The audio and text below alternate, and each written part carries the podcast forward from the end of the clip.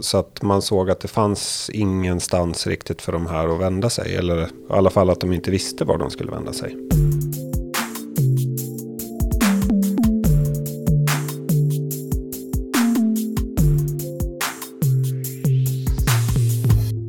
Hej och välkommen till FoU-podden. Det här avsnittet ska handla om det nya projektet Tillsammans för unga vuxna. Jag som gör podden heter Lena Stenbrink och är kommunikatör på FoU i Sörmland. Med i det här avsnittet är Maria Ulvenhag och Andreas Dahlström. Varmt välkomna. Tack. Tack så jättemycket. Vi börjar med att ni får presentera er lite noggrannare. Ja, jag heter Maria Ulvenhag och jag är processledare för Tillsammans för unga vuxna. Och eh, ja, jag har jobbat sedan i augusti och vi ska, jag och Andreas ska hålla på att jobba i ungefär ett och ett halvt år med det här. Ja, eh, och jag heter Andreas Dahlström, eh, kollega med Maja då, också processledare. Ja, bor i Katrineholm och eh, ja, ser fram emot att göra det här jobbet. Då börjar vi med det tycker jag. Vad är det här jobbet tillsammans för unga vuxna? Vi vill kalla det för ett utvecklingsarbete där vi ska titta lite på hur man jobbar med, med målgruppen unga vuxna, det vill säga unga mellan 18 och 29. Hur det ser ut framförallt med deras psykiska hälsa och eh, eh sysselsättning kan vi säga. Projektet eller idén ska jag säga började ju i psykiatrin. Där man såg att det var väldigt många som sökte hjälp eh, akut på akutpsykiatrin. Som egentligen inte då skulle ha ja, det var inte akutpsykiatri de behövde. Det fanns en psykisk ohälsa men inte riktigt på den nivån. Så att man såg att det fanns ingenstans riktigt för de här att vända sig. Eller i alla fall att de inte visste var de skulle vända sig. Mm. Det som är lite speciellt med det här arbetet det är ju att vi ska ha ett brukarperspektiv i arbetet. Och det innebär att vi faktiskt ska fråga dem som är mellan 18 och 29 och som kanske har mått dåligt eller mår dåligt eller så har upplevt att man har dålig psykisk hälsa.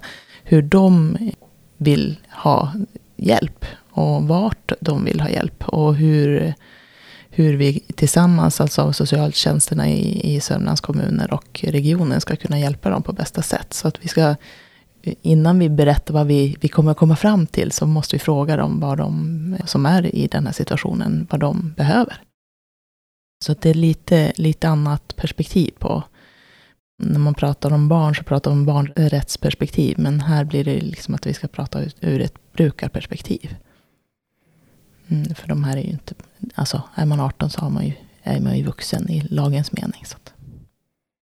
18 mm, till 29 sa ni? Ja, 18 men, till 29. Men alltså, det är de som inte mår helt bra? Mm.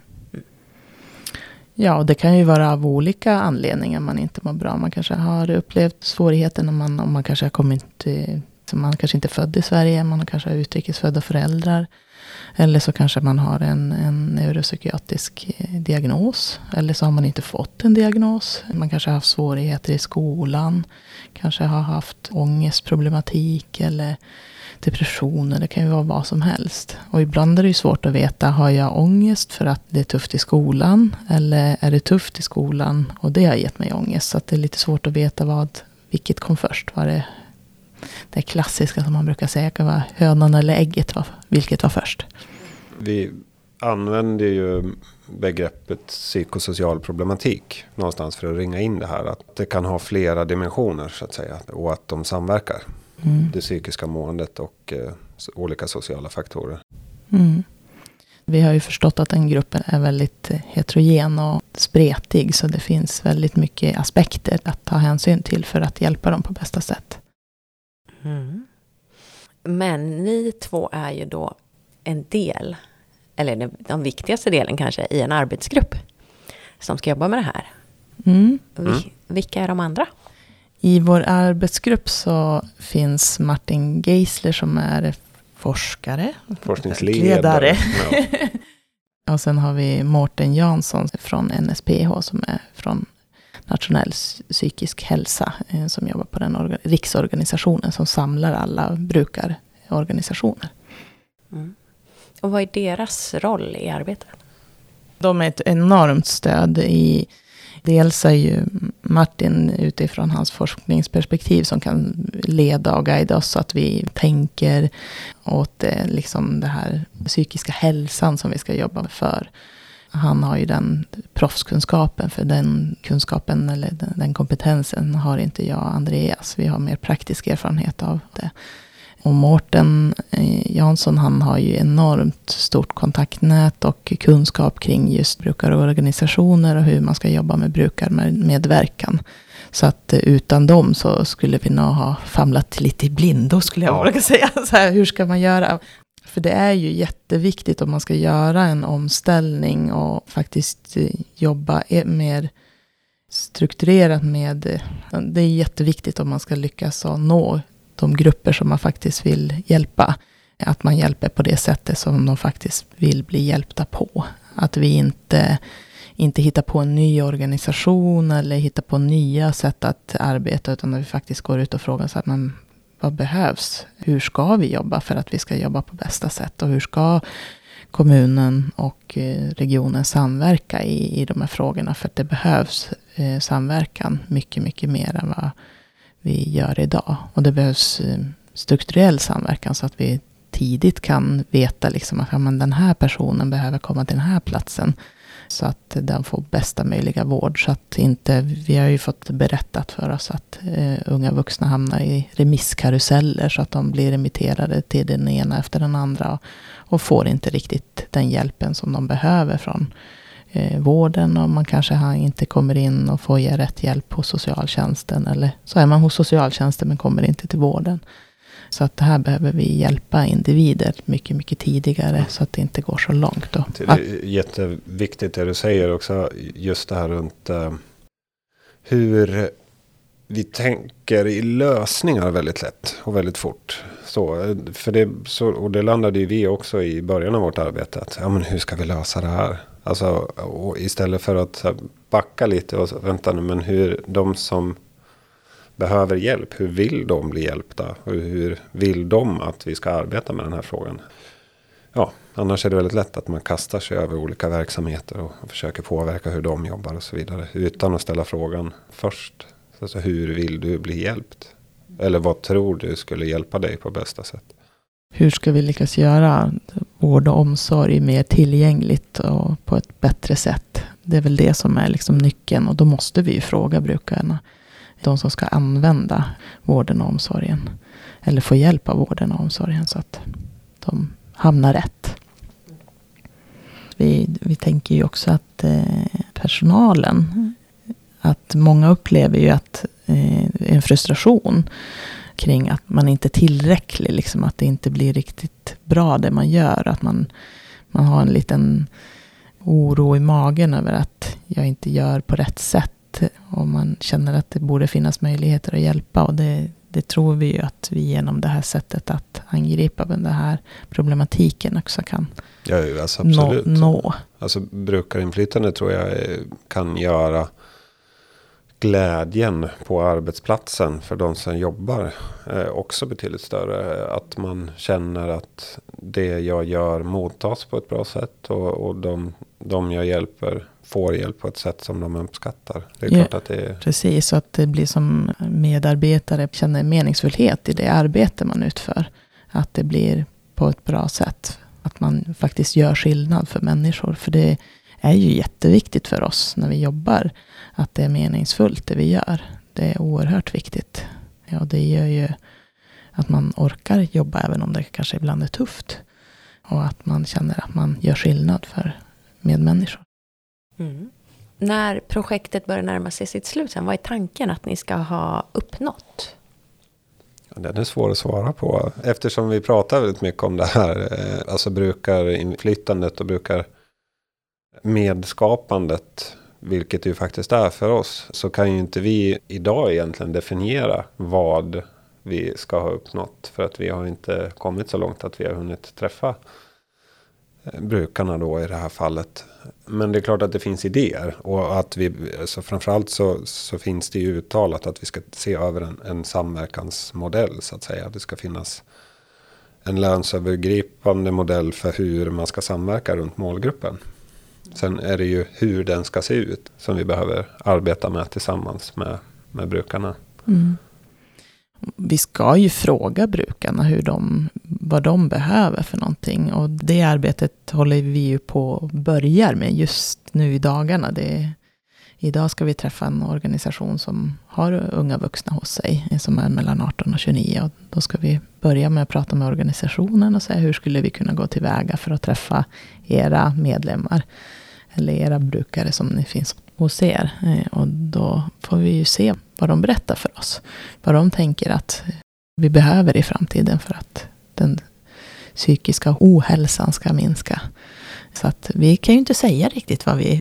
Vad, vad är slutresultatet? Vi har väl mål på att eh, färre personer ska behöva söka akut psyki, eh, psykisk hjälp. Liksom.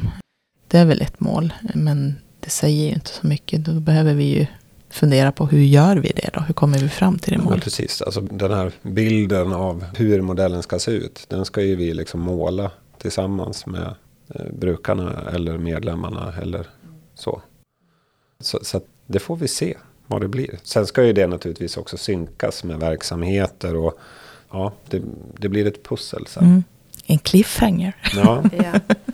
Men jag tänker, ni pratar ändå om en samverkansmodell. Mm. Och vilka är det som ska samverka i så fall? Har ni någon aning redan nu eller är det också något som kommer sen? Nej, men vi, alltså vi kan ju se alltså att socialtjänsten är ju en jätteviktig part. Vi har psykiatrin, vi har primärvården. Vi har ju naturligtvis olika skolor, alltså jag tänker på folkhögskola, jag tänker på kommunala aktivitetsansvaret som finns i alla kommuner. Eh, det är en viktig aktör skol, alltså gymnasieskolan. Sen har vi ju statliga myndigheter som Försäkringskassan och Arbetsförmedlingen som också ser, som vi ser som aktörer som idag jobbar med gruppen men som vi behöver tillsammans titta på hur vi ska synka oss så att vi jobbar på bästa för målgruppen. Det blir för oss lite märkligt eftersom vi har tittat på målgruppen. Mm. Hur den ser ut. Och prata om brukare. För att en del av problemet är ju att de faktiskt kanske inte ens blir brukare.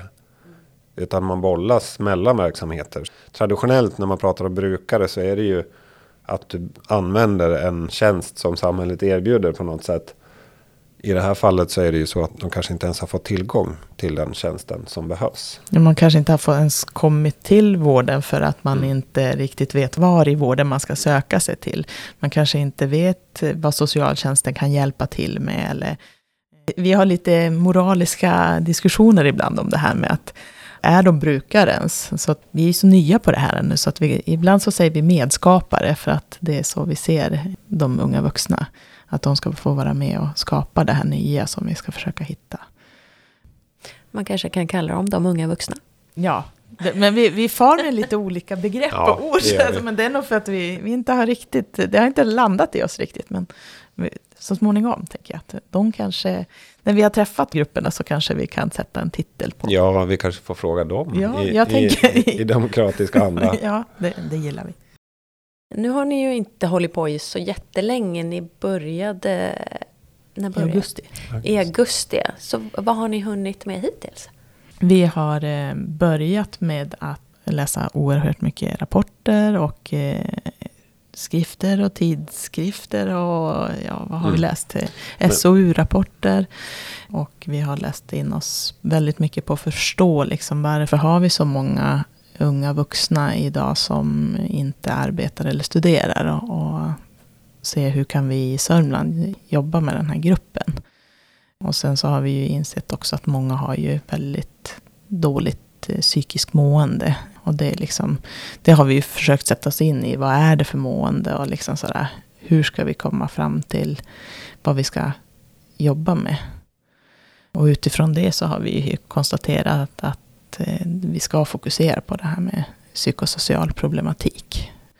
För det är det som är Ja, det, det, är också för att det, det görs ju väldigt mycket bra insatser, bland annat i samordningsförbundets regi, runt just sysselsättningsbiten.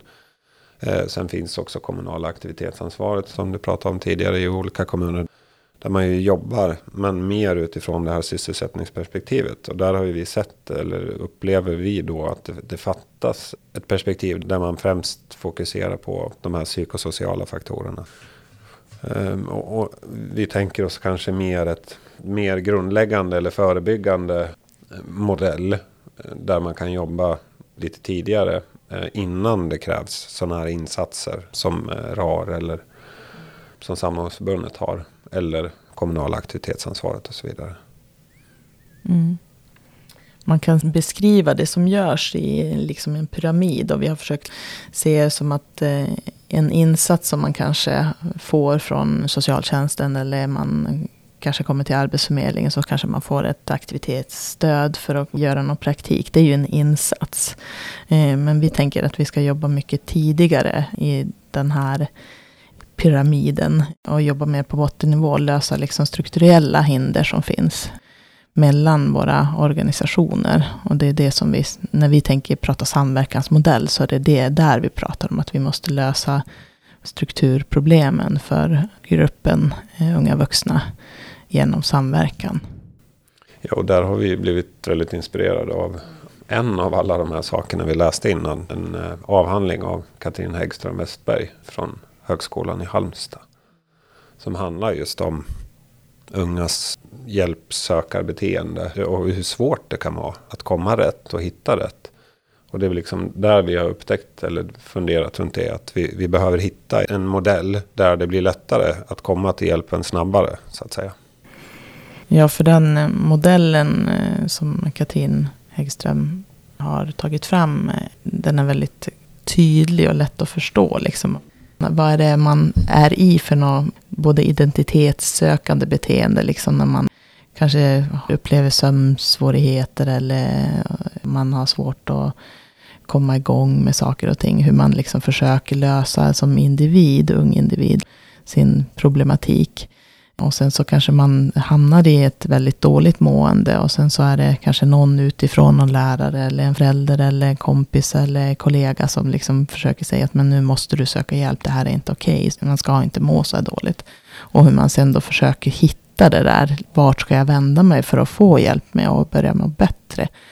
Och det är väl där som problemen blir så stora sen då, att man inte får den, eller man hittar inte den hjälpen. Eller man söker hjälpen väldigt sent och kanske har fått väldigt svåra problem med sitt mående och, och sådär. Så att eh, vi hoppas ju att genom det här strukturella liksom, eh, samverkan som vi hoppas ska kunna uppnå, att det ska leda till att, att fler personer hittar någonstans att få hjälp i ett tidigt skede. Eh, så att man inte ska bli jättesjuk få mycket svårare och allvarligare problem. Lite enkelt kan man säga att vi tänker att det här måste gå att förebygga genom samverkan. Och, så att man inte ens får så här stora insatser från Arbetsförmedlingen eller Försäkringskassan så småningom. Mm. Så ett problem verkar vara alltså att man inte vet var eller till vem man ska vända sig. Mm. Så det är någonting som också behöver lösas mm. på något sätt. Då.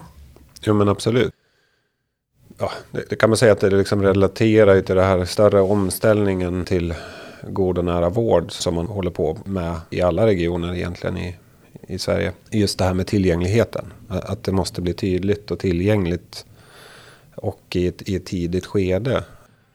Sen är ju det en fråga om information och så vidare. Sådana saker också. För att det är klart att det finns ställen att vända sig till. Men hur gör vi dem mer tillgängliga och mer effektiva? Och eh, hur kan man bättre hjälpa varann i olika verksamheter att hjälpa.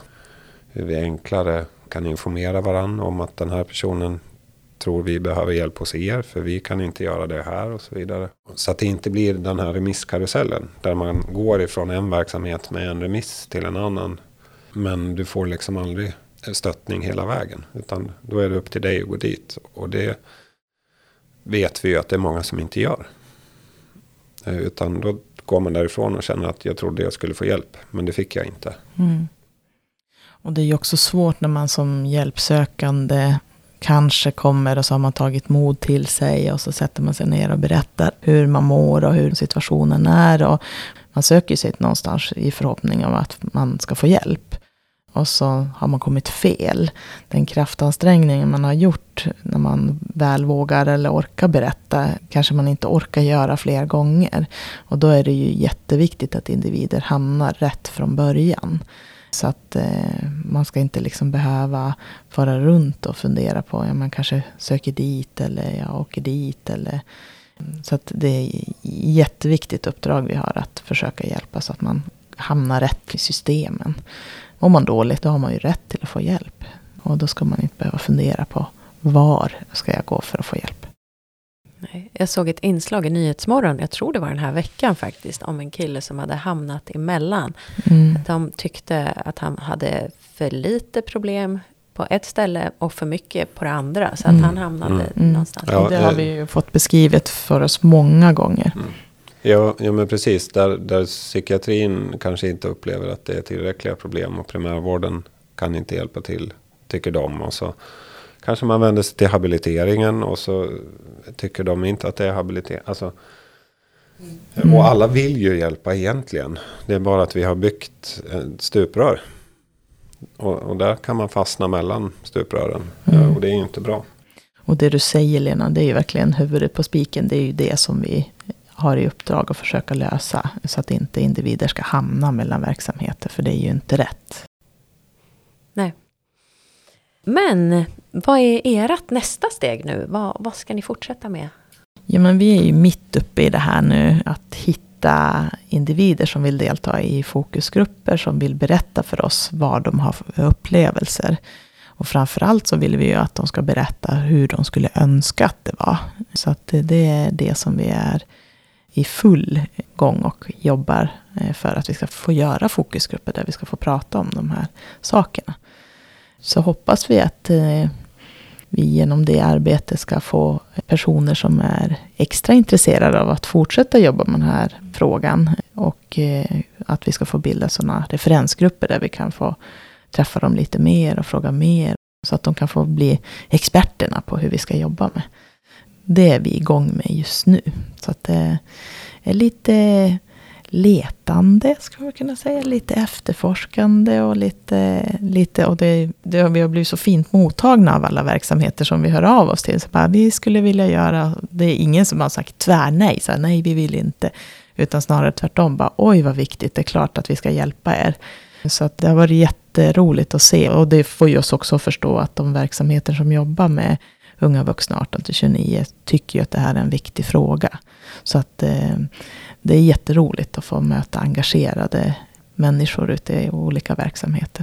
Ja men precis. Så det är det jobbet. Eh, och samtidigt så har man ju andra saker igång. Alltså vi ska skriva klart vår projektplan så mm. småningom. Och så vidare. Och sen... Eh, ja vad gör vi mer? bara, mm. Nej men det, det,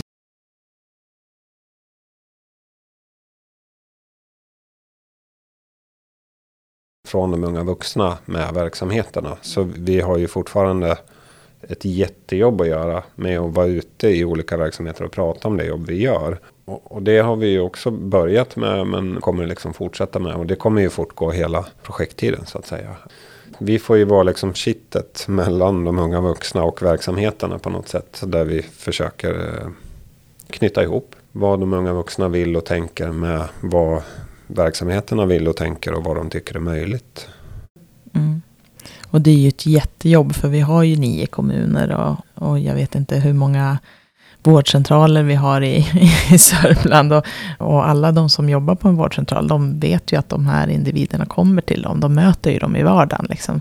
Eh, så att det är ett jättejobb att komma i kontakt med alla verksamheter som jobbar och möter unga vuxna. Så att det, det, är liksom någonting som vi håller på med vid sidan av. Just nu har vi lite extra fokus på att träffa unga vuxna. Eh, så att vi kan få börja komma igång med att och säga vad, men vad, hur ska vi göra då? vad är det som behövs? Mm. Ja men precis, det är ju en del i att skapa målbilden egentligen. Som ju är viktig för att vi ska veta hur vi ska gå framåt. Så att, så att innan vi har samlat in eh, kunskapen från de unga vuxna så vet vi ju inte vad målet är heller riktigt. Alltså du och jag, eh, Maja, kan ju ha egna mål eller idéer. Men, men de får ju inte styra. Utan jag tycker att det är jätteviktigt att det är de unga vuxnas upplevelser och kunskap som styr åt vilket håll vi ska gå. så att säga. Och det där det är ju väldigt mycket tjänstedesign-tänk. Och jag vet att Nära Vård arrangerade ju en utbildning i tjänstedesign med då sina samverkanspartners. Och så.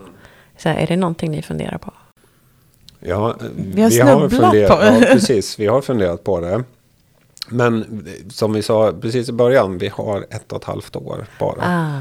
Det är, och då har vi inte riktigt tid att sätta oss in i tjänstedesignprocessen.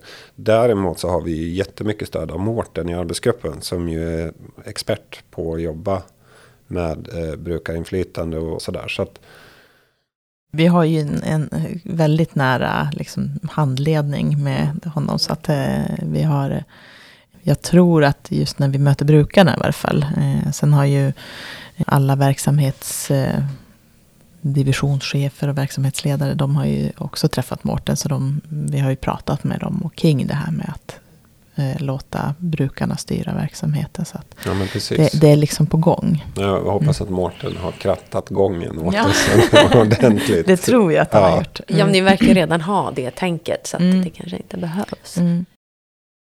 Men det är verkligen det här med ett nytt tänk, liksom, och det är ganska spännande. att Jag tror att det ute i verksamheten finns väldigt många problemlösare, och det är vi eh, tjänstepersoner och verksamhets, som jobbar i verksamheten ganska duktiga på. Man skulle göra så här istället, och lösa problem. Men det är ju inte alltid vi är lika duktiga på att fråga den som vi möter. Hur skulle du vilja ha? Vad behöver du faktiskt? Hur ska vi prioritera hjälpen till dig? Vad är viktigast för dig? Och det är väl det som det här tankesättet som man måste slå om i hjärnan. Liksom, att man vänta, fråga först och sen fundera på hur du ska lösa problemet. Eh, så, och det är det vi håller på med, lite enkelt förklarat. Och det blir ju alltid lite komiskt när ja. folk ställer frågan då. Så, men vad, vad, är det tänkt att det ska bli? Och vi säger, ja, det vet vi inte. Vi, vi måste fråga de unga vuxna först. Ja. ja, fast ni har ju ändå ett mål. Mm, mm. Absolut, ja. det har vi verkligen. Ja, om man nu vill ha mer information, man kanske rent av eh, är en ung vuxen och vill vara med i en fokusgrupp. Eller om man arbetar någonstans och eh, vill veta mer. Var hittar man mer information? Mm. Då finns vi på FoUs eh, hemsida. fou.sormland.se och eh, där kan man klicka sig vidare till att söka på länsgemensamt regionalt stöd. Där finns vi under en flik som heter Tillsammans för unga vuxna. Mm. Och där finns det ju kontaktuppgifter Precis, till oss. till oss. Mm. Och det vore ju jättekul om någon som var intresserad hörde av sig. Kanske både unga vuxna eller medarbetare i olika verksamheter som vill veta mer. Ja, eller föräldrar kanske. Någon ja. som har en väldigt god liksom, upplevelse kring att ha försökt hjälpa sitt barn eller sin numera vuxna barn då. Eh, som kanske vill berätta hur, hur det går till och sådär. Vi har öppna öron i varje fall och lyssna. Vill verkligen lyssna på och höra vad som finns mm. för erfarenheter och kunskaper ute i samhället. Men då så, då lägger vi länkar i poddtexten och så hoppas vi att ni får in massor med unga vuxna som vill berätta hur de vill ha det nu då. Mm, det ja. hoppas vi med. Ja, det hoppas vi. Mm. Ni är hjärtligt välkomna. Tack så jättemycket för att ni var med i podden. Tack. tack. Och till dig som lyssnar vill jag säga tack för att du har lyssnat på det här avsnittet av FoU-podden. Och hoppas du får en fortsatt fin dag. Hej hej! Hej då!